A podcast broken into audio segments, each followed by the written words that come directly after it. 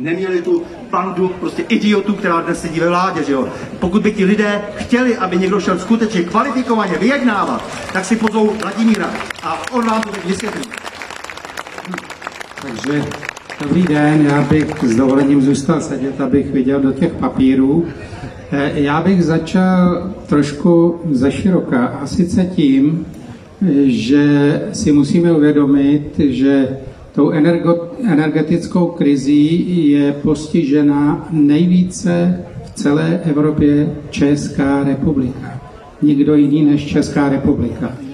A ty příčiny proč, to není ani covid, ani Putin, ani Babiš. Jo, to už je skutečně důsledek rozhodování této vlády. Uvedl bych eh, dva příklady. Ivan tady začal mluvit i Standa o tom Česu. Jo? Tak eh, když bych to bral, tak eh, co se týče Česu a elektřiny, tak když máme nejnižší výrobní náklady, tak prodejní cena elektřiny před rokem, řeknu příklad, 1400 korun za megawatt hodinu, 5, 6 tisíc, teď je to 10 tisíc. A teď pozor, bude to 15, možná 20 tisíc korun. To znamená, že za otop elektřinou se zaplatí 200 až 300 tisíc korun. Jo, a potom se dostanu k tomu plynu, tam je to trošku lepší, tam by to mělo být 100 až 200 tisíc korun. Ale já bych eh, chtěl, aby naši politici vysvětlili některé věci. Například, proč obyvatelé včera platí šestkrát vyšší cenu elektřiny než na Slovensku, třikrát vyšší než v Maďarsku. Proč máme nejvyšší cenu elektřiny na světě, na světě, na paritu kupní síly, to znamená na, na to, jaké máme mzdy. Proč tohle to máme? Proč to nikdo nevysvětlí? Proč tedy, když jsme dali před rokem dotaz, což jsem počítal, Inoji, náš největší obchodník eh, s plynem, prodává plyn 1500 kubíků na Slovensku za 10 korun. Včera za 20. Jak je tohle možné? A oni říkají, že jsem největší kritik vlády. Já teda teď už nejsem tak jistý. Možná nás trufne ještě pan Jandejse, který je taky tak jako eh, ostřejší, jo? ale to je úžasný, že teda jsme se tady zrovna sešli, asi možná opravdu ty největší kritici vlády, tak já naprosto zodpovědně pohlasu, že já s touto vládou nikdy nebudu jednat, protože to je naprosto beznadějné. To je ignorace, hloupost a všechno dohromady. To je naprosto nezodpovědný spolek. No to, co tady říkal Ivan, ten bilion korun, které ročně přichází, o to opravdu ročně přicházíme, ale my jako ČR proti ostatním státům Evropské unie, proti ostatním státům, všichni na to doplácí, na energetickou krizi. Ale my nejvíce, když bych to bral tedy konkrétně, tak eh, jak se tady bylo o tom, o, to, o té elektřině na burzu, zrovna když tady byl kolega ze Slovenska, tak jsem trošku vyprovokoval jednoho slovenského podnikatele a říkám mu, hledajte, vy musíte prodávat tu elektřinu na burze, že jo? A e, to potom teda má ty špatné důsledky, že jo? Pak se to vrací těm obyvatelům. A on říká, vy jste se zbláznil, to je porušení legislativy Evropské unie. Já jako obchodník si vyberu, jestli to budu prodávat na burzu, nebo si udělám dvoustranný kontrakt a to mám i s Němcema. Kdo tohle vykládá je zločinec. Úplně se naštval, že to je absolutní, a to se tady vydává jako svatý, že musíme prodávat na burzu. Nemusíme.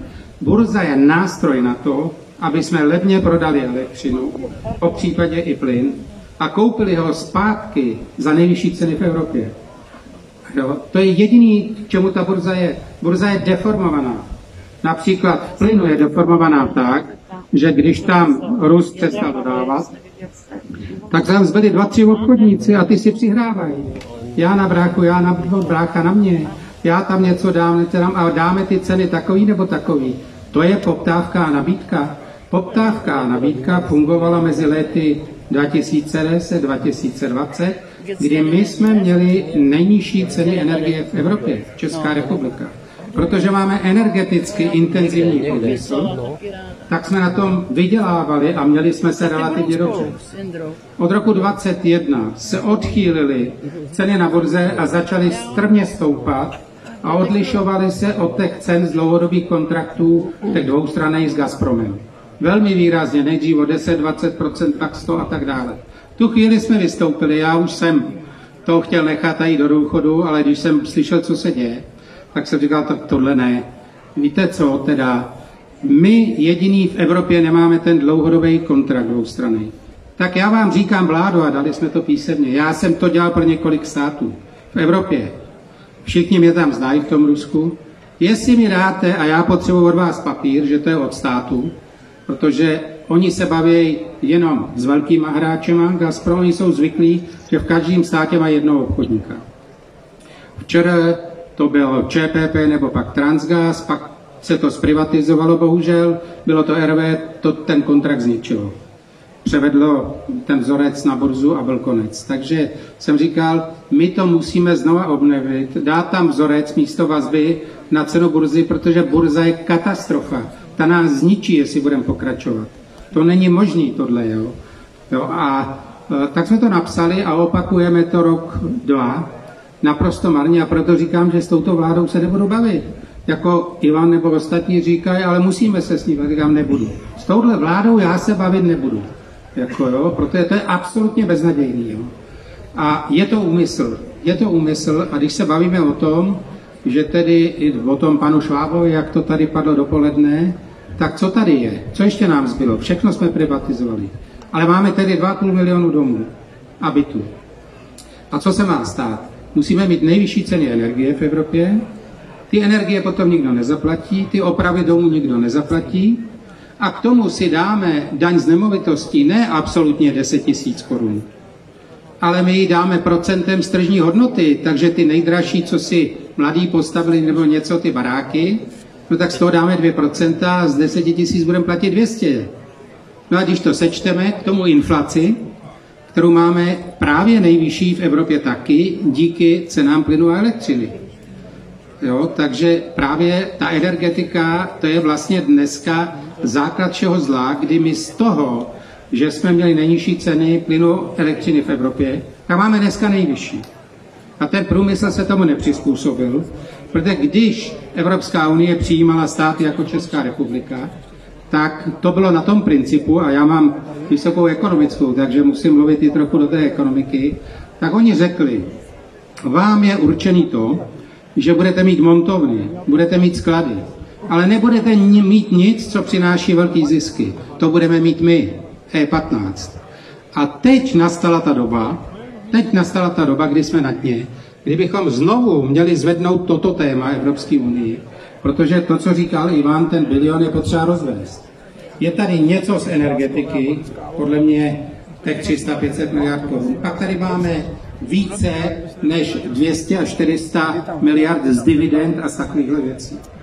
Jo, to znamená, že i tam se musíme obrátit. Jo? My, my třeba jako odboráři zvyšte nám platy státním zaměstnancům. To je to nejhorší. My musíme říct, protože to nás pohřbí, dále se zadlužíme a nezaplatíme to. A ani naši vnuci už to nezaplatí. My musíme říct právě ne, ty dividendy, zdanění. Teďka řeknu příklad té elektřiny na Slovensku. Oni tam mají slovenské elektrárny, stát má 30%. Co udělali? A ten rozdíl proti ČR, Maďarsko, Polsko, Slovensko je ten, že v těchto státech existuje takzvaný politický nacionalismus, tomu říkám, nebo to jsem si vymyslel. Ale to znamená, a neříkám, že tam není korupce, je tam korupce a značná, ale stát si vždycky musí přijít na svý. Vždycky. A když se podíváte na Poláky, to vidíte, nebo na Maďary, nebo na Slováky, tak vždycky vidíte, slyšíte o tom státu a tak dále a ty nejvyšší političní představitelé, jak vystupují? Vždycky na obranu státu, na obranu svého průmyslu, na obranu svých vozidel. Je tady někdo v tomto státě z hlediska politiků současné vlády? Já nikoho neznám teda. No a proto jsme tam, kde jsme. Takže to je zase ta záležitost, bych řekl, té makroekonomiky, že musíme se vrátit k tomu, že jim řekneme, tak podívejte se. Protože tato vláda vykládá o sektorové daní, jako, ale nikdy ji nezavede, nikdy ji nezavede, tak jako nezavedla nic jiného. Zůstanou tady sociální tarify, takže až se zvýší ty ceny za vytápění o 100 tisíc, tak dostanete 50 tisíc. toho sociální, ale budeme o tom diskutovat ještě pět měsíců, než je dostanete, jo. A nejdřív dva a tak dále, jo. A z toho je přesně vidět, že toto je naprosto to, co se tady rozčil, rozčil Standa teda jako ve svém dalším pořadu, o čem se mlčí. Toto je pořad, o čem se mlčí, protože tady jsou zřejmě lidi zvídaví vlastenci, kteří skutečně něco změnit chtějí a uvědomují si vážnost té situace. A my s tím Ivanem, s Alenou Vytázkou, s Pavlem Janečkem, s Zinkem Beranem pořád píšeme ty články, vystupujeme. Když už neví si rady ta televize, no tak zavolá třeba Štěpána a řekne, pane Štěpán, on nikdo neví, jak je to s tou ropou. Nepřišel byste do televize? Já říkám, no jo, protože to chci vysvětlit. No tak jsem musel vysvětlit po panu Bartuškovi, podle kterého jsme mohli ze dnes na dnes zastavit ruskou ropu, že to je totální pitomost, že všichni zahyneme. Takže zkrátka ten tál ze západního směru, ten ropovo, nám sem tu dopu nevyplatí, nedopraví, maximálně o 15% víc. A tady bude chybět 30-40% té ropy minimálně. Budou chybět léky, budou chybět všechno. Všechno se dělá z ropy. To není jenom tohle. A ještě navíc, kromě toho, že my tady nebudeme mít ropu, tak nemělo mít tu ropu Slovensko, odkud dovážíme zase naftu a benzín. Takže kumulativně by tady chybělo 50-60% pohodných hmot, takže fronty u pump, cena benzínu 70 korun, možná i 100, kdyby se to trvale zastavilo. A když si vemete, co teda mě nejvíc jako naštvalo, že státy jako Německo, eh, Rakousko, Itálie do dneška kupují na základě dvou, dvou, těch dvoustranných kontraktů, protože platí za 6 korun. Mě, kdyby teďka postali, kdyby mě postali v lednu, tak ho přivezu za 6 korun. Teď už za 12 a možná víc. A kdybych to bral proti té ceně, co je na burze 50, tak my přicházíme ročně díky tomu, že stát, vlastně stát odmítá něco takového realizovat, skutečně o těch 200-300 miliard korun, jenom jako na tom plynu, ten zbytek do těch 500 je ta elektřina, o té ropě to všichni znají, jaký jsou ceny benzínu, všichni jezdí do Polska, všichni jezdí do Maďarska, jo. Ještě bych se zmínil o životní prostředí, protože mám diplomku zase na životní prostředí.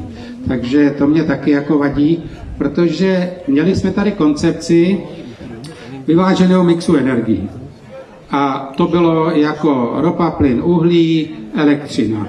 Cíl byl odstranit nebo snížit podíl toho uhlí, protože si ještě tady jedna paní eh, mě zrovna řekla, ano, já si pamatuju před 30 lety, když jste přijel do sever, severních Čech, tak to byl déšť, kyselina, neviděli jste na krok. Já jako obchodní ředitel plynáren jsem zavřel plynárnu Úží. Výroba plynu z uhlí, to bylo šílený. Jo, a bylo to dražší než ten zemní plyn. Tak jsme přešli na ten zemní plyn a tím pádem se to ovzduší na v severních Čechách a všude v republice zlepšilo. Ale my máme, eh, my jsme mezi pěti státy, které mají taky nejhorší životní prostředí v Evropě. Jo? A my taky máme druhý nejvyšší výskyt rakoviny, eh, mozkových příhod, infarktu. To je všechno z toho. A my teďka škrtáme zemní plyn z politických důvodů. A tady umřou ročně desítky tisíc lidí, protože se to vrátí. Protože miliony lidí začnou zcela logicky a nic jiného jim nezbývá, topit znova uhlím a vším, co je po ruce.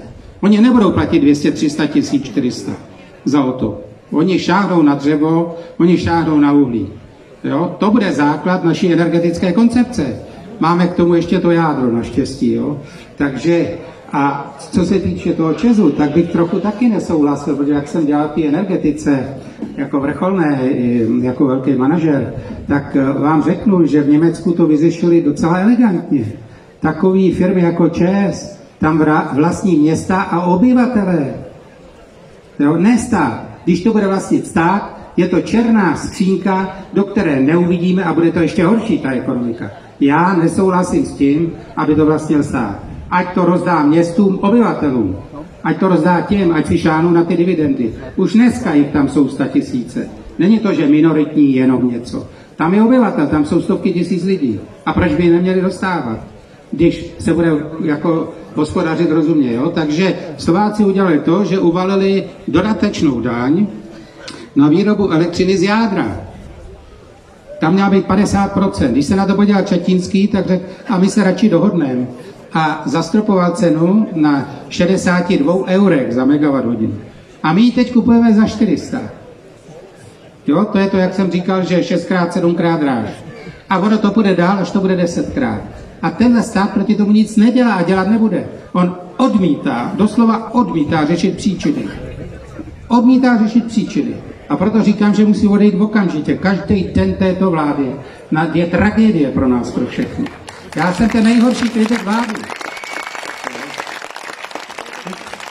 Když přijdu do televize, tak to vždycky začíná, než je rozhovor. Pane Štěpán, vy jste nejhorší kritik vlády, nemohl byste se trochu mírnit? Jako my potřebujeme, aby se to odvysílalo taky, jo, že jo. Říkám, tak jo, ale jenom přímý přenos. Jak přijdete na zahradu jako nová, půl hodiny se bavíme a pak toho je jedna věta, tak o to nestojím, jo. Takže, jako jak říkám, když je nejhůř, když je ta ropa, třeba v krizi a neví si radi, nebo v tom plynu, nebo v, tak prostě přijdou za náma, když už naši politologové a někteří makroekonomové a tak dále, když už vyčerpají ty, ty svoje geniální nápady a postřehy, tak paní mi volá z produkce a říká, pane Štěpan, ale naši lidi mají právo vědět, jak to je. Nebo byste přijít, jako třeba, jo. A říkám, no proto přijdu, jako, že, aby to věděli, že jo, co se zase chystá. A taky chci vědět, aby to všichni slyšeli, aby to s tou, si představte v té ropě, všude už ta ropa z té družby tekla, ale k nám ne, protože tady nebyli schopni se dohodnout, jak zaplatit ty poplatky Ukrajině. No, já to nechci tu techniku roz, to, ale o tom jsme se bavili právě, jak je možné, že zrovna u nás, jako jo. Takže já to teďka nechám a asi myslím, že ještě tady máme potom pana Jandejska, tak doufám, že mě překoná. Tak eh, jenom, jenom vážení přátelé, ještě si to shrneme. Eh, my musíme mít všichni kontrolu nad našimi surovinami a nad energetikou. To jsou věci, které se dělají monopolně. Není prostě možné, aby stát nebo v případě obec, jak říkal třeba Vladimír, neměli kontrolu nad tím, co se děje. To znamená, aby, ne, abychom nebyli tunelováni někým vnějším. Tato vláda musí být svržena, to snad víme všichni, 3. září na Václavské náměstí. Ještě si to pak jednou zopakujeme. A ještě malé varování. Neberte vážně všechny ty televizní ekonomy, sociology, politology, je to jenom žvanění. My potřebujeme dnes, dneska praktické lidi, lidi, kteří rozumí problému v každém oboru, kteří něco opravdu umí, to znamená, že se neučí jenom něco na spaměť, anebo nejsou dobře placeni bankovními domy a vlastně těmi škůdci, kteří potom likvidují tento národ. Tyto profese doznaly obrovskou, obrovské, obrovského zneuctění za poslední léta právě proto, že jenom slouží a dnes zcela evidentně protinárodně. Neberme ty lidi tak vážně, všechny teoretiky prostě můžeme strčet téměř až na výjimky do jednoho pytle. Takže já bych poprosil, poprosil teď, aby pokračoval Zdeněk Jandejse, který se dostane k tomu, bez čeho opravdu nemůžeme žít, to znamená k jídlu. A já doufám, že to srovná eh, za tu eh, dlouhou řadu let, eh, co se tady děje v zemědělství, protože těch nehorázností se nahromadilo strašně moc. A on je jeden z těch lidí, jako bývalý prezident agrární komory a zároveň statkář, který si uvědomuje, že je na něm a na další, na hrstce lidí vlastně, protože dnes je zemědělství zaměstnáno velmi málo lidí, je, aby uživili celý národ a že ten národ nesmí být živen e, věcmi, které jsou toxické, které se sem přivází, přiváží v mizerné kvalitě zvenku a že není možné, abychom najednou ze dne na den byli nesoběstační a nebyli schopni nakrmit svoje děti. Takže pan Zdeněk Jandejsek. Dobrý den, vážené dámy, vážení pánové, vážení kolegové a přátelé. Já se pokusím říct několik věcí, které velice úzce naváží na to, co tady bylo řečeno. Každý den slyšíte a čtete na různých seznamech a podobných, jak ty zemědělci jsou jaký jsou lotři a jak si, jak si spou kapsy penězma a tak dále. Je ta situace je velice jiná a velice složitá. Slyšeli jste, že plyn vzrost o několik set procent. Lidská energie o 100 až 200 procent. zrovna tak stouply ceny oblí, stouply ceny obalů, stouply ceny vlastně všech vstupů, které jsou do zemědělství. Takže v současné době mně to je taky nepříjemný, že maso stojí 70 korun a před 6 měsícema stálo 32, že vajíčko stálo 2 koruny, prodávali jsme ho nedávno na, na akcích eh, SPD před volbama, dneska stojí 4, 5, 6, když si koupíte od těch běhavých slepic i 10. Takže ta situace je pro naše obyvatelstvo eh, velice, velice složitá. Ty naši eh, lodivodi, který, který, si, který nám tady vypravují a lžou, to se nedá ani poslouchat, já už jsem, já už jsem vyhodil kanál 1 a 24, protože tam není ani 10% už pravdy. To už je jenom, jenom lež a lež, nedá se to vůbec, nedá se to vůbec povídat. Jestliže všechny vstupy se pohybují od 70 do 150% nemůže cena potravin být nižší než o ty vstupy, které tady jsou vyšší. Je to velice, je to velice smutný a všichni dobře víte, že potraviny byly rozhodující hybnou silou obyvatel. Ať to bylo ve starověku, středověku a kterémkoliv období. Když nebyly potraviny, anebo byly nedostupné pro ty lidi, tak víte, že nikdo to nestrpěl. Takže doufám, že to nestrpíte ani vy, ani všichni další, kteří budou, který budou v této, této branži vystupovat třetího a další, dalších termínech, protože tato vláda je vládou v podstatě hospodářských negramotů. Ty lidi nevědí o hospodářství nic, ty lidi pouze, ty lidi pouze se naučili mluvit a naučili se vlastně nás všechny oblbovat a snaží se nám, snaží se nám dostat do toho, aby vy všichni jste přišli o všechny úspory, abyste všechno vydali za energii a za jídlo. A to si myslím, že je všechno, všechno špatně. Jaký bude další vývoj? Další vývoj bude složitý. Bude to podobné, jak to tady říkali moji kolegové. Jestliže budou růst ceny elektrické energie, ceny plynu, samozřejmě budou růst i ceny potravin. Protože se k tomu přidávají další problémy a to je hlavně celý jich je suchý. To znamená od Maďarska počínaje přes Itálii, Španělsko i Jižní Francii a celá Severní Afrika. Takže oblí, který tady máme, který pravujeme, že máme dost, ano, my ho máme dost, ale už je velká část prodaná, prodaná za velké peníze. Takže dojde k situaci, že bude docházet k dalšímu růstu u potravin a to je velice smutný. Eh, potraviny se dostanou cenově přes 100%, přes 100% nárůstu.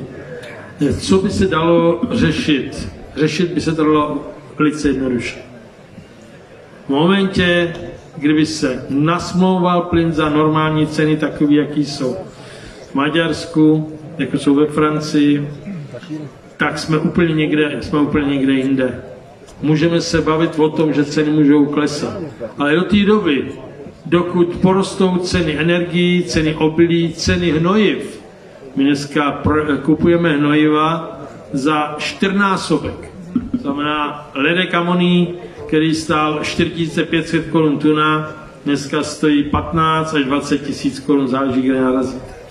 Takže si představte, že ty, který nemají moc dobytka, máme tady málo, je to pár podniků, který tady má, který tady má dobytek, protože eh, v podstatě se vytvořila taková hospodářská politika, aby se tady nevyrábělo maso, aby se tady nevyráběly potraviny eh, charakteru živočišného původu. Takže tady není čím hnojit. Jenom pro vaši informaci, eh, třeba v, tý, v tom Holandsku, kde jste viděli ty stávky, tak je zhruba zatížení u skotu desetinásobný, to znamená, že máme jednu krávu, u nich mají deset. Stejně tak u vepřového, už máme my jeden kus vepřového, oni mají šest. Stejně tak je to se slepicema a s kuřatama. Takže tam se bouřejí proti tomu, aby jsme snižovali počty a mají to desetkrát tolik. A my kejváme a říkáme, že musíme všechno snižovat, že musíme plnit Green Deal a že musíme vymýšlet, vymýšlet nesmysly.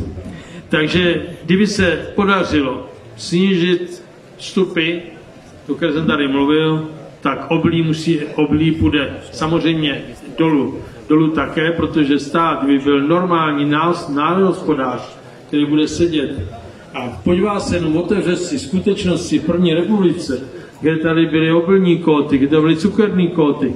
Bylo tady všechno nastavené.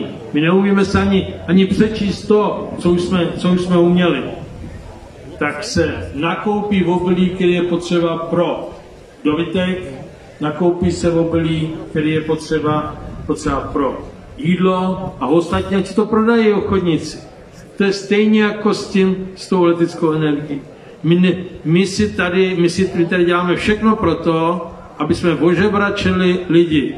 Ty, kteří si naspořili trošku peněz, tak potřebují, aby se to plošně všechno vysálo, jak tady bylo řečeno, ještě jsou tady, ještě každý má baráky, ale nejdřív vysají úspory, aby lidi, aby lidi byli ovladatelní. To je hlavní, to je hlavní důvod těchto lidí. To nejsou lidi,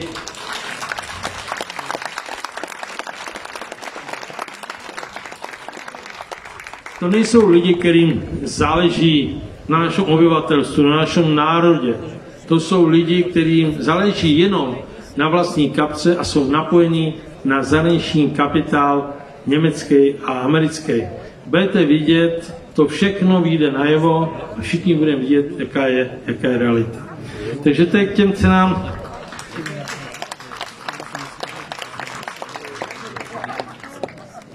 Cenám. Další věc, pokud by nastoupila vláda, která eh, je eh, hospodářsky vzdělaná, tak vůbec by nebyl problém, aby ty podpory, které tady dáváme, ať ty, ať ty z Unie, která by vůbec, ty by nám vůbec nechyběly, ale kdyby, nám, kdyby jsme dostali jen ty dotace, ty podpory, které máme z domácích zdrojů, a dostali je ty, kdo vyrábějí, kdo vytvářejí hodnoty, tak tady budeme mít oblí, nejen oblí, ale budeme tady mít všeho dostatek.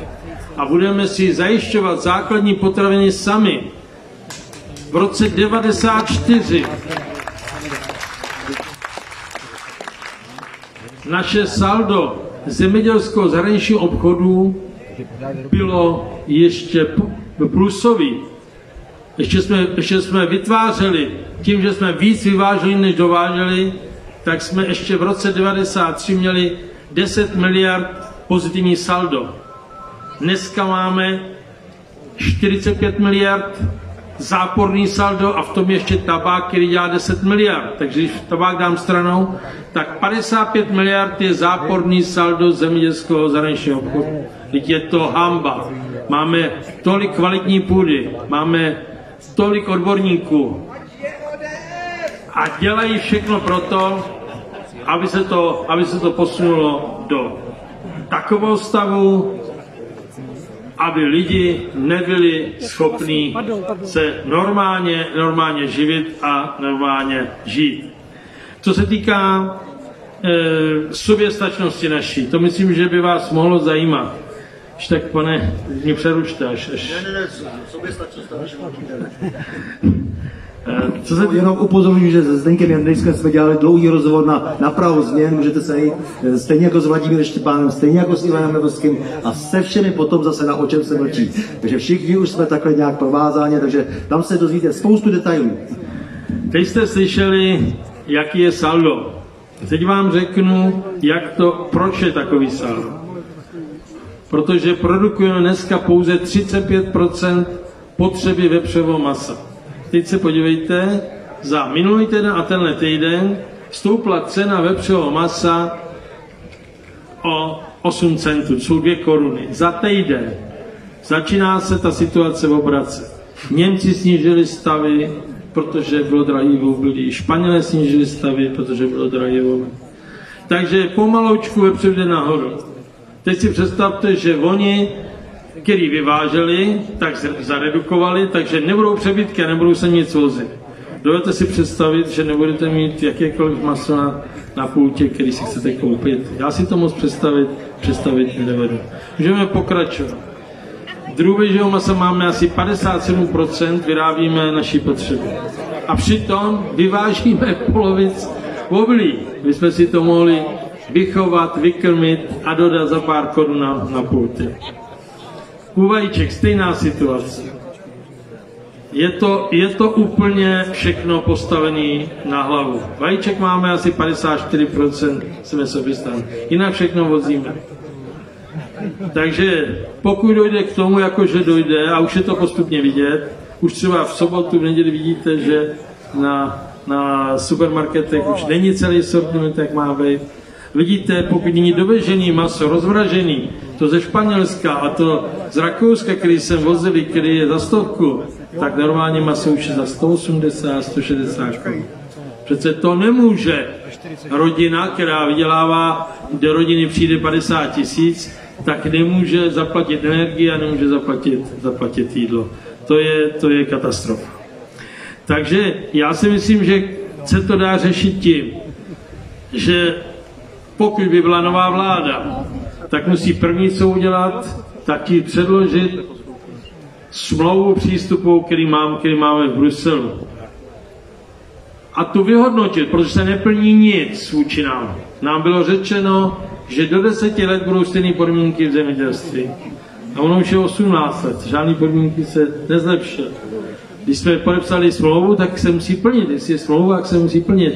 A někdo musí chtít tu smlouvu revidovat. Tato vláda určitě ne. Tato vláda má zájem na tom, aby jsme všichni, všichni schudli a aby jsme se dostali do problému. Takže zelený úděl, který se, na kterém se, na kterém se tady furt obracejí všichni a říkají, jak to bude dobrý s tou přírodou, když to vyřešíme, jsou to úplný, úplný nesmysl. Marie Terezie v letech 1740 1780 věděla, že úhor nemá žádnou cenu pro obyvatele Rakouskou Herska. Tak zrušila úhor, my ho zavádíme. My se vracíme my se vracíme o 300 nebo o 400 let zpátky. My jsme se úplně, my jsme se úplně pomátli. Lidi jako Timmermans a mu podobný jsou lidi, kteří vůbec nevědí o světě. Já jsem měl možnost, jezdil jsem do Bruselu, měl jsem možnost se s nimi potkat. To jsou lidi, kteří jsou úplně mimo, bez toho, aby byli gramotní zemědělství, v zemědělské problematice. Ty lidi nikdy tyto věci neřešili. Sedí za stolem a něco vymýšlejí a likvidují. Zrovna tak extenzivní zemědělství, který se dneska ke kterému se přichází.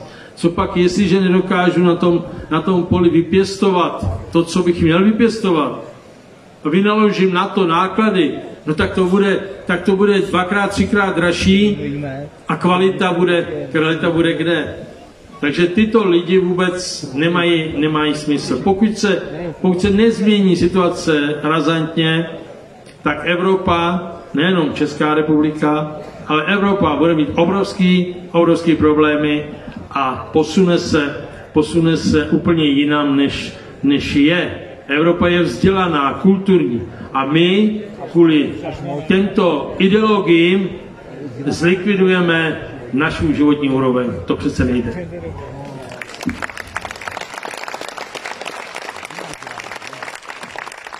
Co týká zemědělství, jsem ještě chtěl se zastavit u jedné zásadní věci. Že zemědělství velice váže na dostatek vody, protože energie, voda, jídlo a s tím půda, to jsou základní atributy existence nás, lidí. Pokud by se hospodařilo na polech tak, jak se hospodařit má, to znamená, všade by se voralo, když je k tomu hodné podmínky, všade by se zasely kulturní plodiny, tak nejen, že budeme mít dostatek potravin, ale co budeme mít? To nejzásadnější. Voda se udrží v půdě. Pokud se udrží voda v půdě, tak podle studií třeba v Dánsku vám řeknou, že pokud se hospodaří tak, jak se má na půdě, takže v půdě je víc vody než všech řekách, přehradách v Dánsku, kde mají podstatně víc vody. Ale my děláme všechno proto, aby ta voda nebyla. Všade necháme zasít trávu, tu jednou do roka zmulčujeme, když přijde pořádný déšť, tak to všechno stačí stýc a třetí den je voda v Hamburgu. My tu vodu potřebujeme mít doma, my ji potřebujeme pro lidi, my ji potřebujeme pro průmysl, my ji potřebujeme mít v řekách. Tady při, takový vědci přijdou a říkají, vysychají nám potoky. No, aby nám nevyschly, jestli ta voda se nezasákne a potom spodním, spodníma pramenama nepřijde do, do potoků a řek a oteče předtím do Hamburku, no tak samozřejmě, že ji nemůžeme mít. Ale je to o, já to nebudu prodlužovat, bude to jim pak zájem, já tady mám kupu poznámek, ale nechci vás, nechci vás tím obtěžovat a otravovat. Ale je potřeba říct eh, jedno zásadní. Tímhle způsobem nejde v žádném případě pokračovat. Nenechme si zlikvidovat životní úroveň, nenechme si vzít potraviny, vodu a energii. Děkuji. Já jenom si ještě mohu doplnit, protože samozřejmě často se zemědělci mluvím a, a takže vím asi zhruba, eh, kam se směřuje. Jde o to, abychom našli ta správná i jednoduchá hesla, aby lidé pochopili, za co je třeba bojovat, aby potom naši odborníci mohli ta jednání nejrůznější dotahovat. Takže prosím vás, v tom zemědělství je opravdu naprosto klíčový hnůj. My potřebujeme okamžitě rozšířit stáda dobytka. Ta louka musí projít přes tu krávu, aby se dostala pak do té půdy a ta neerodovala, ať už vodou nebo, nebo potom v podobě spraše, aby byla odváta větrem. To je strašně důležitý. To všechno v těch přístupových podmínkách do Evropské unie jsme si nechali vzít těmi lidmi, kteří tady eh, donedávno prostě o tom zemědělství žvaldnili jenom z té ministerské úrovně. Například i bývalý minister zemědělství, on byl také u těch přístupových jednání. Takže tato přístupová jednání nás eh, vlastně obrala o tu možnost dneska být samostatní. Nejenom v mase, ale díky tomu hnoji bychom byli schopni potom znovu změnit skladbu eh, toho, co se pěstuje na polích a mohli bychom odmítnout všechny ty nesmysly, kdy tady bioplinky vlastně likvidují tu organiku, která má přijít zpátky do, do, do té půdy. Pojďme si to vždycky takhle zjednodušit každou tu věc, abychom věděli, za co přesně bojujeme. Takže když potom e, naši páni odborníci něco řeknou, tak abychom věděli, o, o, o co běží. V případě Česu a, takový, a tak dále, navštivtě e, Duhovou ulici 1444, e, Praha 4, e, sídla Čest, Podívejte se, jak žijí um, páni manažeři, kteří se vůbec o nic nezasloužili. Ti lidé v podstatě jenom loupějí. Jako to říkám na rovinu a otevřeně. Nic jiného ty lidi, nedělají prostě. A my máme právo, právo na to si žít, to, co nám patří zpátky, kdybychom za výrobní cenu, o které tady hovořil Ivan, kdybychom za výrobní cenu opět mohli dostávat elektřinu, tak samozřejmě všechno je zachráněno, protože alespoň té elektřiny, protože by pochopitelně mohl fungovat svobodně průmysl, aby byste se neutopili eh, nakonec eh, v exekucích. Ale to nám samozřejmě hrozí. Pro mě je děsivé, že jakýsi pan Michl, který loni srpnu říkal, že žádná inflace nebude, byl jmenován do čela České národní banky. No to jsou tedy prognostici, to jsou skutečně odborníci věci. Loni, kdy nám to všem bylo jasné, kam směřujeme, tak tento pán, jak se říkal, že je všechno v pořádku, tak na o takové lidi nestojíme. Díky, pane prezidente. Takže Ivan to chce ještě doplnit. Já bych o něm ještě navázal na standu. Ono, kdyby ten Čes měl 100 nebo 200% zisk, tak pořád ještě můžou mít koncoví zákazníci elektřinu za 4 kačky, 4 koruny za kWh, to je jedna věc. Další věc navážu na kolegu Jandejska. Hnojiva. Vždycky ta hnojiva se doplňovala, ta přírodní, která jsou potřeba se doplňovala umělými. Nebo teda třeba pamatuju a pamatuju už moc dlouho, bohužel. Jo? Ale co se týká těch hnojiv, nebude zemní plyn, nebudou hnojiva. Pozor na to, nebudou hnojiva. Nebudem říkat o tom, že jsou drahá, nebudou.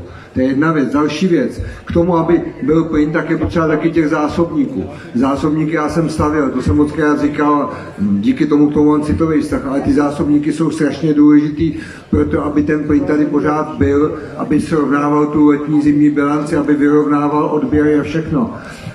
Byla nabídka, byla nabídka. Za cenu jednoho koupit šest zásobníků, za cenu jednoho koupit šest. My jsme vyzývali vládu premiéra Babiše, posléze vládu premiéra Fialy. A všichni na to kašou, všichni prostě to nechtějí, protože tím by se zlepšila energetická bilance, tím bychom na tom byli mnohem lépe a cena by mohla klesnout. A to je přesně to, co oni nechtějí.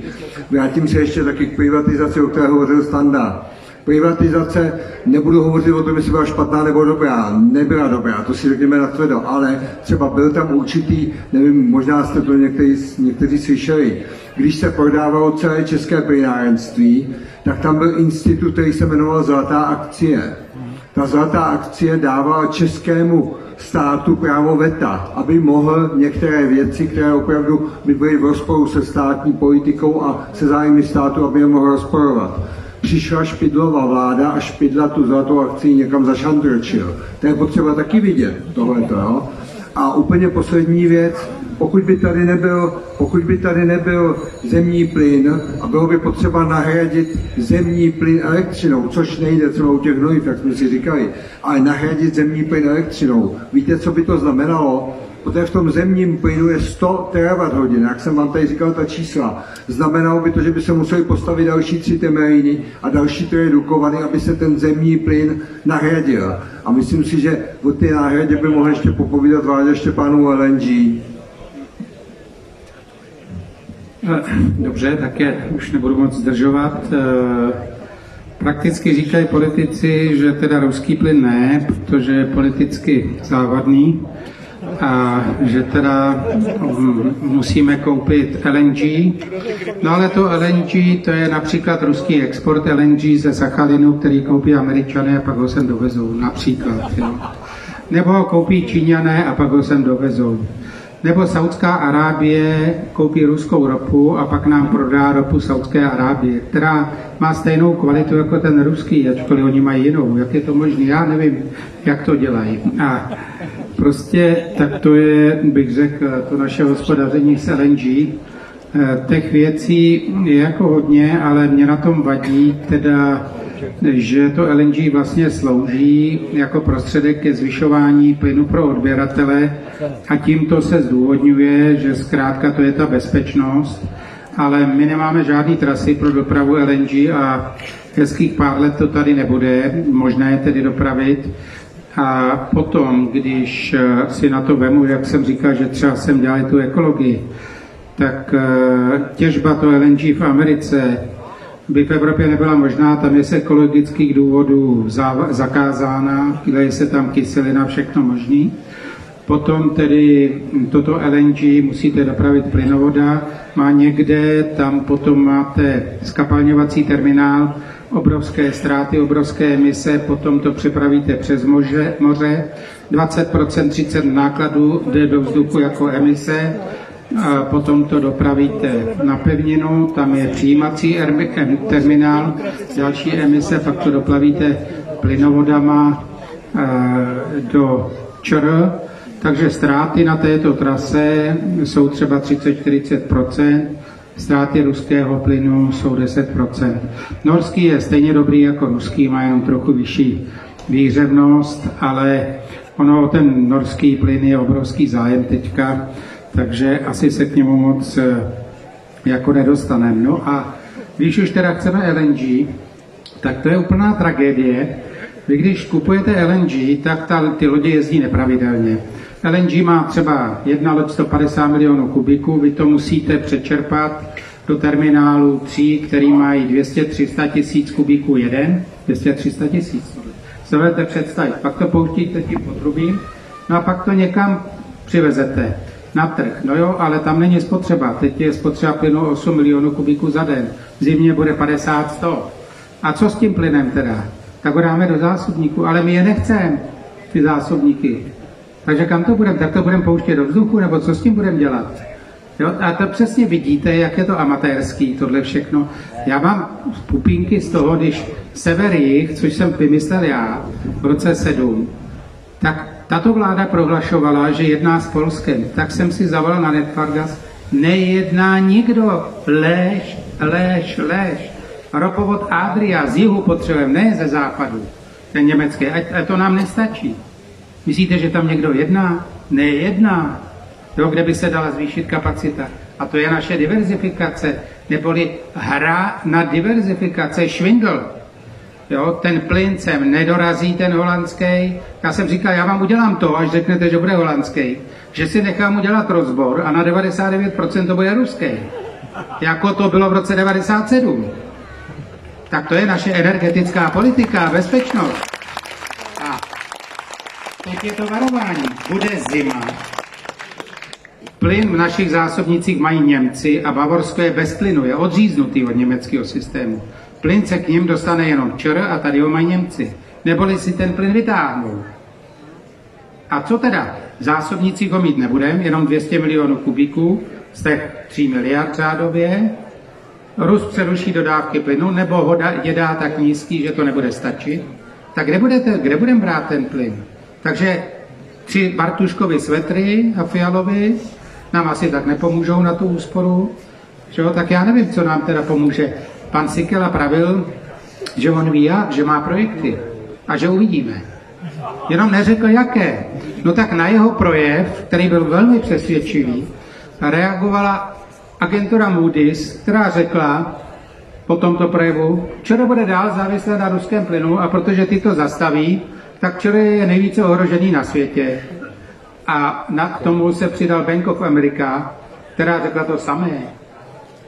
Takže tyto agentury a výsledek je, že se nám zhorší rating České republiky a že za státní dluh zaplatíme o pár desítek, za, za, za to splácení toho dluhu o pár desítek miliard korun ročně víc. A to je hospod... A tohle já mám poslouchat furt, jako jo, protože já dělám konkrétní projekty, ceny a takovýhle. Jo, a když to slyším jedno za druhým, tak když někdo řekne, uděláme zjednání s vládou, tak říkám, tak já tam nejdu. Protože to nemá vůbec cenu se s nima bavit, jako jo. Tam ty je potřeba, aby ty lidi odešli.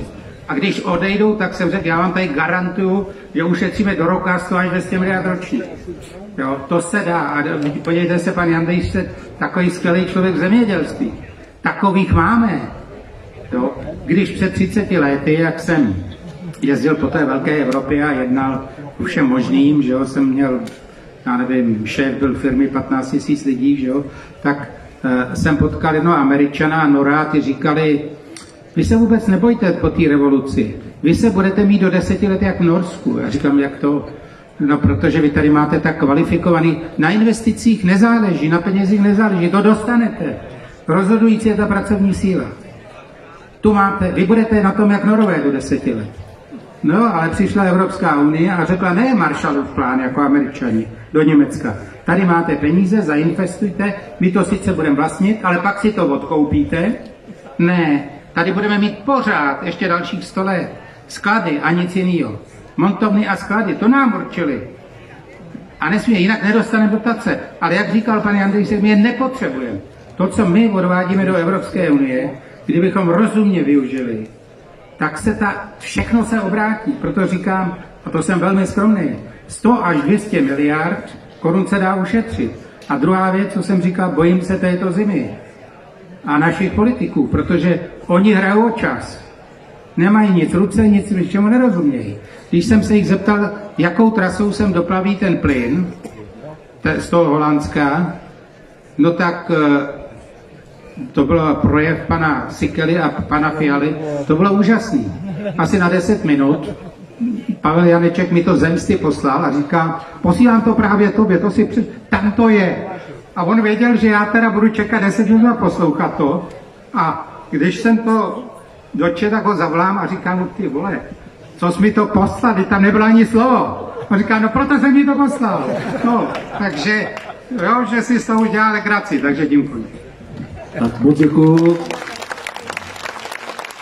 Hlavně za tu Vladimírovu otevřenost, protože, protože tomu, komu prospívá válka na Ukrajině, tak to jsou tihle lidé. To jsou ty lidé, kteří přes energie nás dnes vysávají. To jsou ty překupníci toho, těch ruských surovin, které potom prodávají nám. Takže na Ukrajině umírají slované, je to cizí válka, je to zástupná válka a slouží jenom k zastření toho, že samozřejmě jsme tunelováni se vším všady. Takže těmto lidem to slouží. To je jejich válka. Ve skutečnosti je to válka těchto těch energetických kolosů.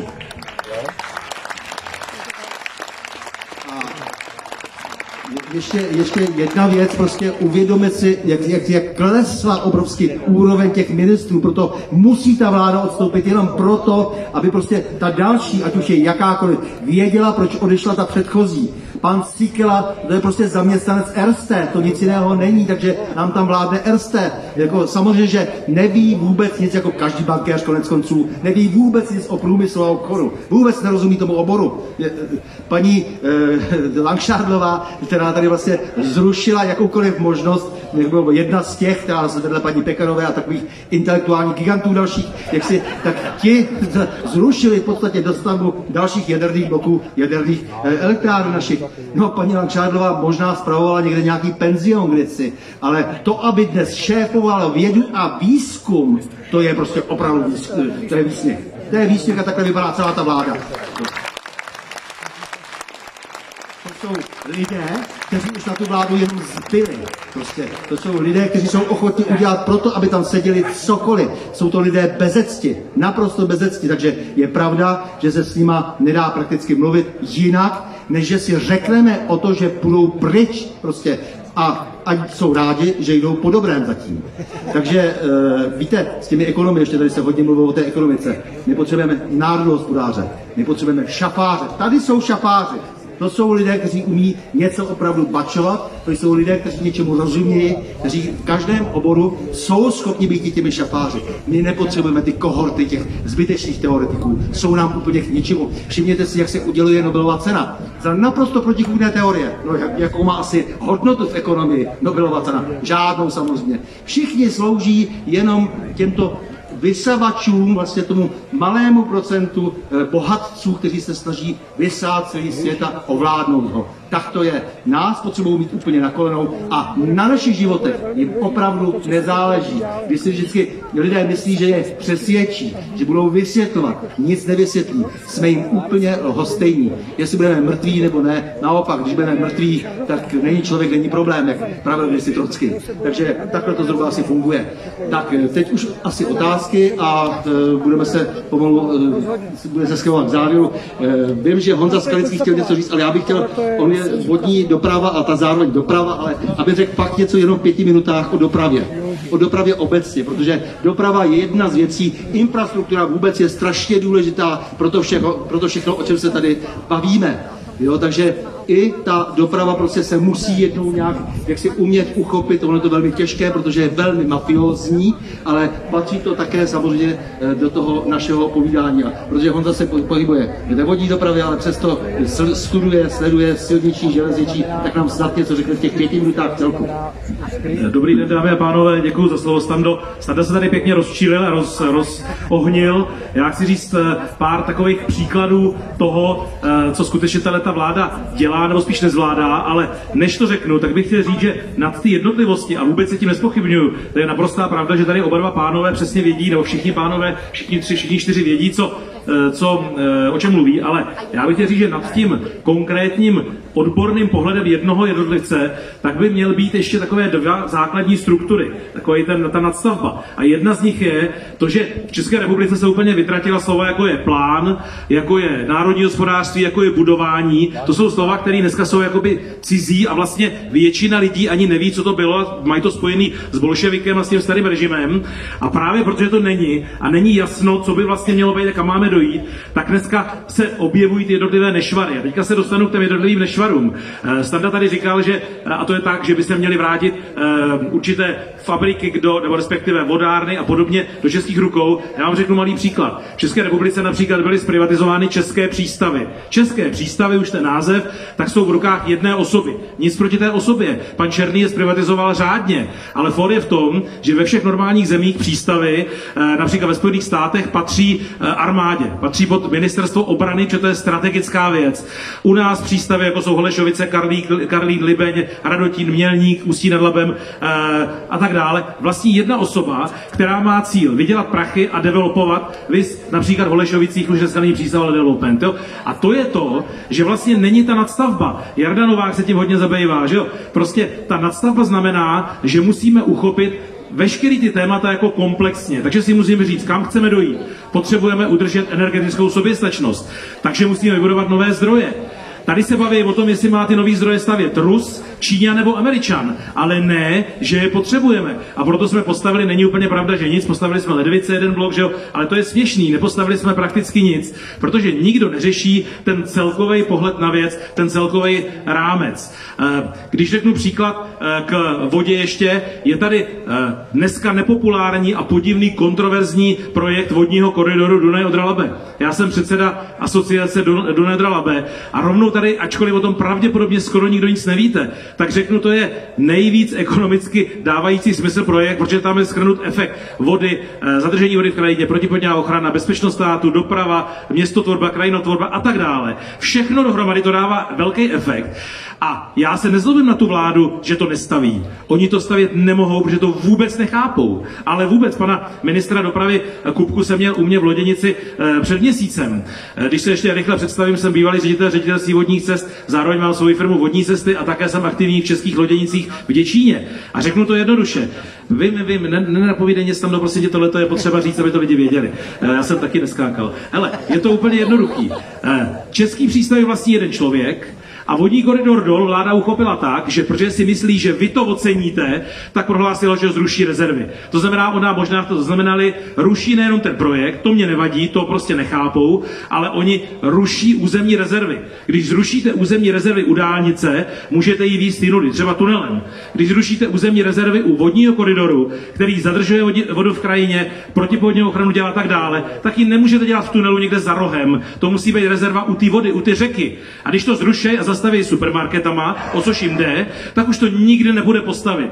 A tím pádem vodní koridor dol, který je naprosto funkční eh, pro sucho a tak dále, budeme ho, o to garantuju, budeme ho potřebovat za 50-100 let, tak už nebude nikdy postavit. Já udělám tiskovku a budeme eh, žalovat eh, stát vlastně za tohleto rušení, protože to prostě není možný.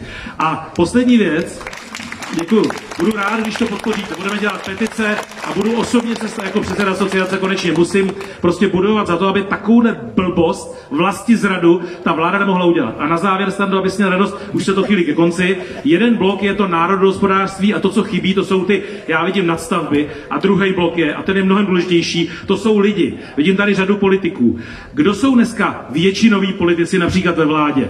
Eh, tiskový mluvčí dělá ministra dopravy, pan Kupka. Já uznávám jeho schopnosti, možná starosty, ale on dělá ministra dopravy. Sikila Bankéř dělá ministra MPO. Za bolševika, jestli tady je Josef Skála, tak nemá rád, když tohle slovo používám. Za bolševika ministr eh, průmyslu prošel od svářetě hutníka přes ředitele eh, Třeneckých železáren, až se stal ministrem průmyslu. Dneska ministr průmyslu je takhle vylosovaný a nesouhlasím, že to je jakoby, protože zbyli, prostě oni tam jsou daný, protože nebudou zlobit a budou plnit úkoly a budou plnit pokyny. Oni nezbyli, oni jsou velmi dobře vybraný a budou plnit eh, pokyny, které jim byly daný a asi víme všichni odkud. A ty ministři o tom nevědějí nic. Já to řeknu jednou rychlou větou. Minister Kupka byl u mě v Loděnici, dvě hodiny života jsem mu věnoval, všechno jsem mu ukázal a pak jsem ho poprosil o dvě minuty zpětní reakce. Pane ministře, co jo, co ne a tak dále. Například jeden bod byl LNG. Oni říkají, že LNG mají v Holandsku. Jak ho dovezou, když není plavební stupeň Děčín a voda v podstatě nefunguje? A pan minister mě řekl po těch dvou, po té otázce a po těch dvou hodinách intenzivního vysvětlování větu, na kterou nikdy nezapomenu. Minister dopravy této republiky řekl, "Ehm, Nemám na to názor, ehm, navnímal jsem, zaposlouchal jsem, nemám k tomu co říct. On prostě neví vůbec o tom svém oboru nic a není schopen reagovat ani na přímou otázku průmyslu. A poslední věta, taková rozvinutá, do tohohle panelu patří energetika, zemědělství. Ehm, Zdeněk Jandejsek, superodborník, ehm, Noveský, Noveský ehm, Štěpán, superodborníci. Takovýhle odborníky máme v průmyslu, máme je v dopravě, máme je ve vodohospodářství. Garantuju vám, jako tyhle tři chlapy. Všichni tyhle ty chlapy, který, a já se tím zabývám 25 let, všichni jsou dneska v dizentu. Nikdo není poradcem vlády. Ta vláda, která má tyhle ty mantáky, eh, který jsme tady jmenovali, který vůbec nevědí, co mají dělat, tak nemá ani tu jakoby ctnostu, že by si jako poradce vzala tyhle ty chlapy. Ne, tam jsou jejich kámoši z ODS, já jsem byl v ODS 10 let, vím, o čem mluvím.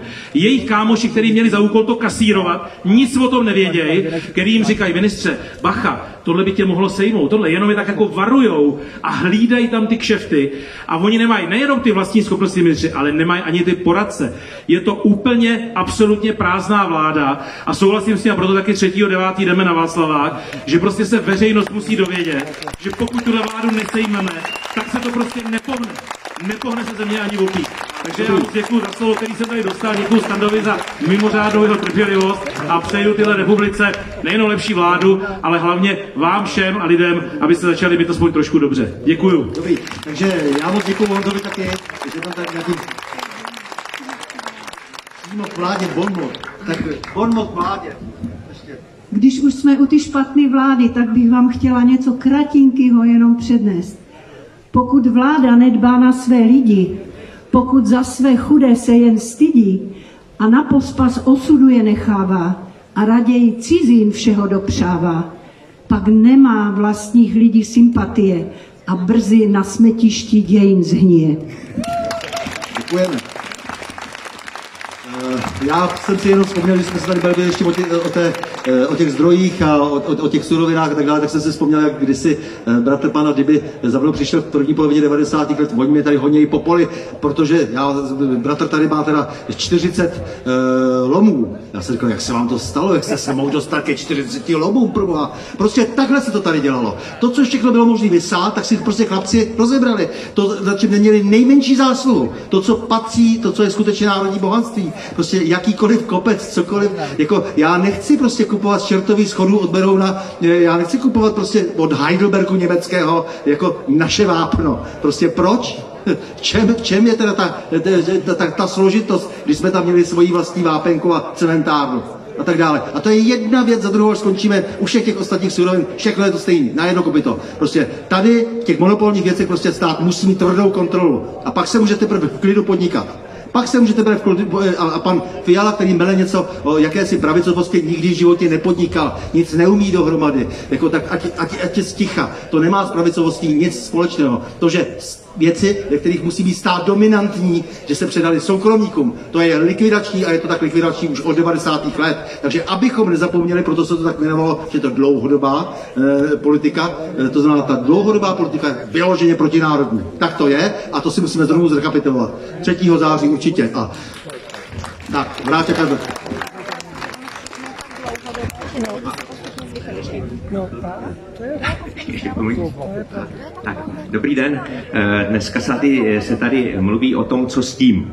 A já se vás chci zeptat, jestli co s tím by nemohlo být to, že 3. září se sejdou vlastenecké strany na Václavském náměstí, eh, mají v podstatě schodu na programovém prohlášení k té demonstraci.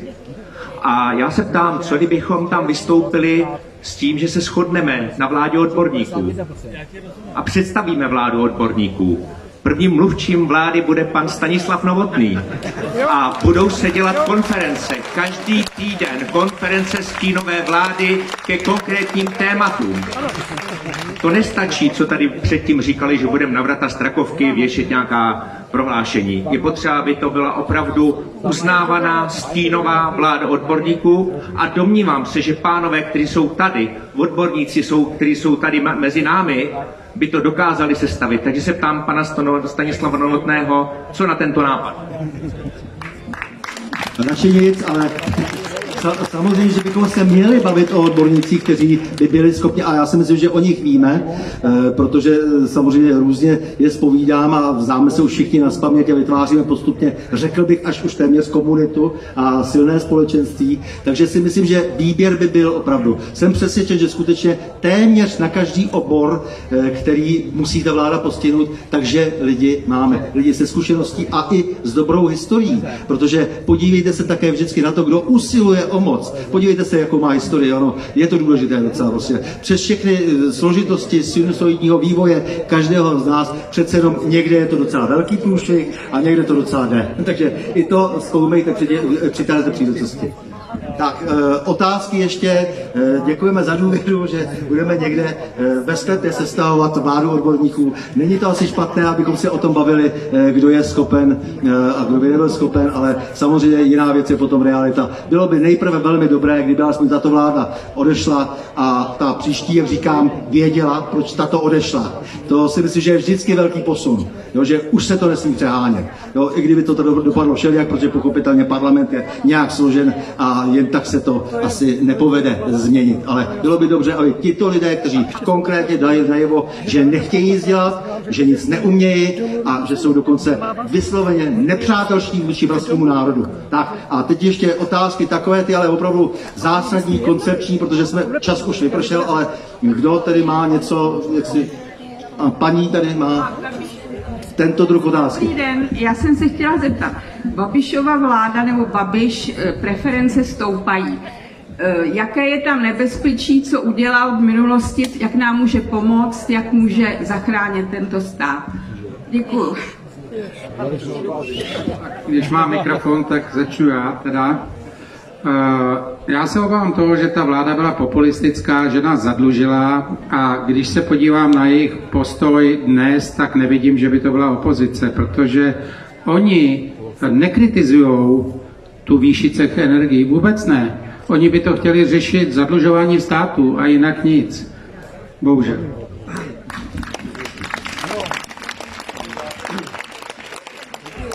Já, já dovolím si ještě jenom doplnit, my jsme právě i Babišovou vládu, konkrétně pana ministra Havlíčka, vysloveně vyzývali k tomu, protože jsme věděli, že přijde ta krize vlastně od loňského léta, jednoznačně všechny signály, Bohemian Energy už potom byla taková šohečka na dortě, ale my jsme vyzývali a oni prostě to neudělali, oni to neudělali, oni v tom pokračovali a v podstatě vytvořili takový, řekl bych, dobrý nástupní můstek pro Fialovou vládu, aby mohla realizovat ten svůj úspěšný projekt Fialova drahota. Tak eh, já jenom doplním Ivana, protože jsem viděl ten dopis, který poslal eh, kdysi panu Havlíčkovi. On říkal hlavně, že nemůžeme jít proti minoritním eh, vlastníkům. Takže proti vlastnímu národu on může jít. Je to černé na bílém. Je to černé na bílém. Pan bývalý ministr průmyslu, který dneska říká, že umí vyřešit plyn, tak to měl řešit samozřejmě už dávno. Jo. Černé na bílém, že musí chránit hlavně minoritní vlast- vlastníky. jeden tak něco o zemědělství. Myslím si, že pro českou hospodu by mělo stačit, aby smetla tuhle vládu takový fakt, že o okurkové sezóně stojí okurky kilová cena 80 až 85 korun a ta bio dokonce 130. Tak další nějaký takový zásadní stěžejí dotaz, jak říkám, už se blížíme k závěru, takže by to měla být opravdu pecka. E, jestli tady někdo něco takového má. A, madam? Dobrý den, Sonja Zigmundová, Svobodné rádio.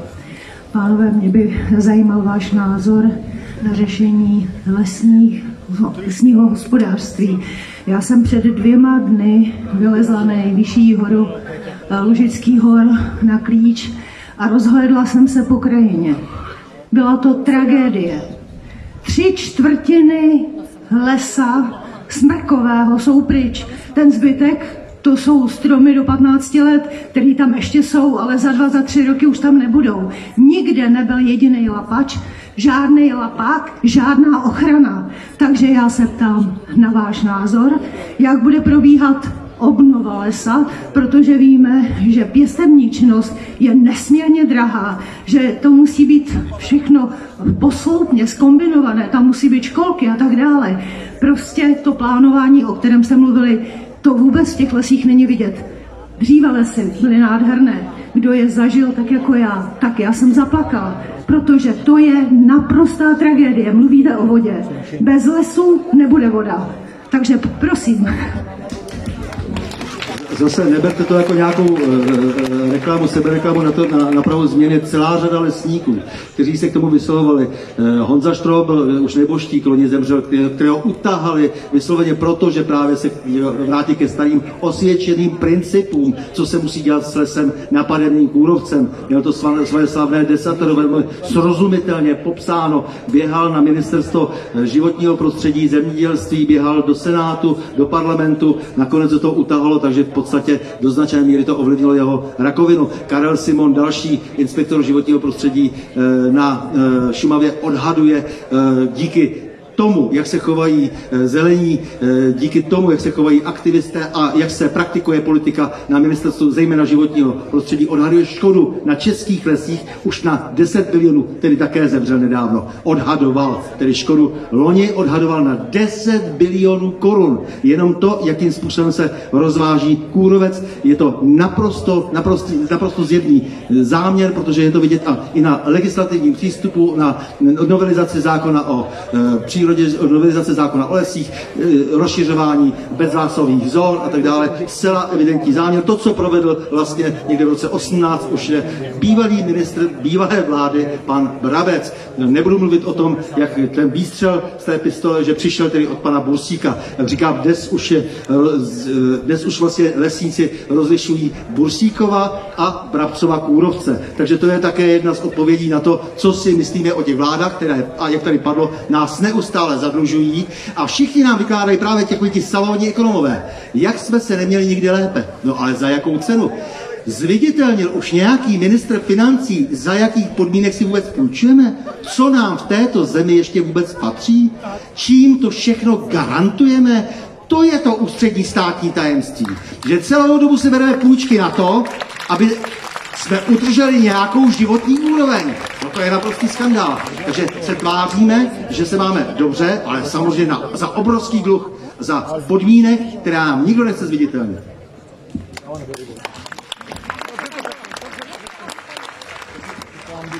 Já těm lesům, eh, ta paní měla eh, velkou pravdu a eh, v té lesi jsme dělali všechno jako ostatní. V lesech soutěžit, jestli tam jsou čtyři stromy kůrovci, čtyři měsíce a pak eh, v Krumlově to řeší ostravská firma a v Ostravě to řeší, řeší českobudějovská firma. To je to vysávání jenom podvody a podvody. Celý ty desetiletí se tímhle způsobem pracovalo. Co s tím mělo dál společného? Všechny hájenky si rozebrali ty, kterých tam chtěli mít rekreaci. Jak se má hospodařit v lesích? Každý hajný má mít 400-600 hektarů.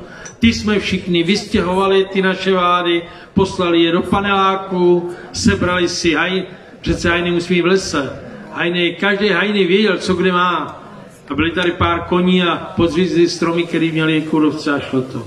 My jsme systematicky zničili lesy, tak, jak jsme organizovali. A to je to, co já tady říkám. My musíme mít lidi odborně znatný na jednotlivé profese. Dneska tam není člověk, který by něco udělal. A v zemědělství, tak eh, mě je 68 roku. Já nepamatuju jednoho ministra po roku 89, který by rozuměl zemědělství. Tak kam jsme se mohli dopracovat?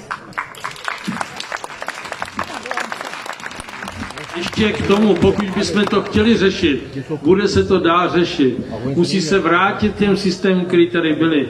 My musíme kontrola lesů, musí na každém území, to znamená, musíme lokálně řešit ten stav. A ne, aby seděl, seděl šéf lesů, šéf lesů českých v Praze a od stolu říkal, kdo co bude těžit, jak to bude dělat a tak dál.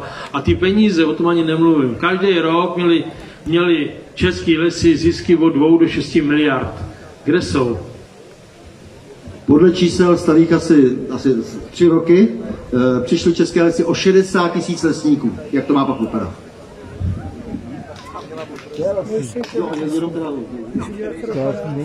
Hezká, dobrý den. Já bych chtěl říct něco ohledně peněz. Každý stát, ať jsou to ti, co tam jsou dneska, nebo ty, co tam budou příště, nebo to byli komunisti, potřebují na provoz státu peníze, to znamená, musí vybrat tolik peněz, kolik to všechno stojí, a aby ještě zbylo na splácení dluhu a eventuálně na armádu. Od nikoho jsem nic takového neslyšel, ani od té současné garnitury. Eh, Poradce Petra Fialy říká, zvýšení daní z příjmu osob nepřichází v úvahu. Známý ekonom Lukáš Kovanda říká, no možná, že bychom to mohli zvednout na 70, na 17% to nestačí. Musí přijít progresivní daň, která z těch 15% od 30 tisíc nahoru bude stoupat k milionu na 30%, protože uvážíte-li, že obyčejní lidi, a těch je většina ve státě, mají k dispozici řekněme 25 tisíc a ta inflace jim žere 5 tisíc, tak ta inflace jim žere 20%. Ty, co sedí nahoře a mají 250 tisíc plus služební auta, plus kantýnu ministerskou a já nevím co všecko, tak ty mají tu inflaci možná ještě menší, ale řekněme taky 5%. Kolik je 5, 5 tisíc, pardon, kolik je 5 tisíc z 250? 2%, čili obyčejní lidi se na té drahotě a na tom srabu, který, zav, který zavinili všechny předchozí vlády, obyčejní lidi se podílejí 20% a ty, co sedějí nahoře, se podílejí jenom dvouma procentama a smějou se a říkají, s náma žádný zvyšování daně z příjmu nebude. Progresivní daň má celou řadu výhod. Společné zdanění manželů. Odpadne vám spousta matek spoluživit, spolu, samoživitelek. E, prostě podobný e, energie to má. E, čili tady je třeba i třeba u dnešní vlády něco takového hledat. Prostě je třeba přinutit ty lidi, aby přemýšleli a něco dělali. Děkuji. Děkujeme. Nicméně to je samostatné a velmi rozsáhlé téma určitě, ke kterému bychom se měli možná někdy dostat, až se nám podaří například zjistit, jak stát ve skutečnosti hospodaří, za co si půjčuje a komu všemu e, jsme dnes v rukách, protože mě na tom nejvíce zajímá například zahraniční držitelé našich dluhopisů. Ten, ten rejstřík bychom si, myslím, mohli dovolit. Všichni jsme obnaženi v obchodních rejstřících a tak dále, ale nesmíme se dozvědět, jestli nás třeba nevlastní celé státy, jako komu vlastně musíme skládat účty a tak dále. Tam se teprve můžeme začít rozevírat pomalu tím, co se opravdu eh, v těch našich českých financích děje. Jedeme prostě na obrovský dluh a jedeme prostě do pekel. To je prostě pravda. Takže vyprávět neustále o tom, jak jsme se nikdy neměli lépe, je mimořádně licoměrné a opravdu eh, bychom si měli zakázat téměř tyhle ty lidi poslouchat. Všechny teoretiky. My potřebujeme lidi praktický. To znamená, až se dostaneme k tomu, až zjistíme, jak to opravdu vypadá s, financema, až nám například minulá vláda dá, e, dá zrcadlo toho, jakým způsobem hospodařila s oním minimálně půl bilionem korun, který si půjčila za neznámo jakých podmínek, aby se vytunelovala země skrze covid a aby si e, to užili patřičně lidé, kteří byli v ostrém střetu zájmu, tak potom se budeme bavit dál. A pak se můžeme bavit o všelijakých daních, ale prvně chceme vědět, kam, kam tečou peníze, stejně jako v Česu. Takže pokud už nikdo nemá žádnou, žádnou otázku, krátkou, ne, ne, ne, ale jednu větu, jednu větu, Honzo. Jednu větu. Ty se pak rozvážíš. Já se nerozvážím, já bych chtěl ještě porád jenom Uhni tu nohu. Já bych chtěl jenom zdůraznit, že hlavně my nevíme, kam ta, kam ta země má jít. Podle mě to nevíte ani vy, ani politici. Jenom dva rychlé příklady. Stavíme 1,7, 1,8 km dálnice za rok, za ministra Ťoka. Víte, kolik bychom měli stavět, aby to normálně jsme dostavili kolem 90 až 110. Že tím tempem, co děláme, věřte mě, opravdu to tak je, dálniční systém dostavíme v roce 2470. To není normální a proto se to musí říct lidem, že takhle to prostě nejde dělat. První přehradu, kterou chceme udělat, máme kryry, kolaudace 2042, Přitom Orlí, který je stokrát větší, byl postavený za 6 let. My nevíme vůbec, co chceme. Děkuju. Honza potom přijde do O čem se mlčí a tam si to řekneme ještě jednou a natvrdo. Dobrý, děkuju. Takže ještě jednou Zdeněk Jandejsek, prosím. Ivan Novecký,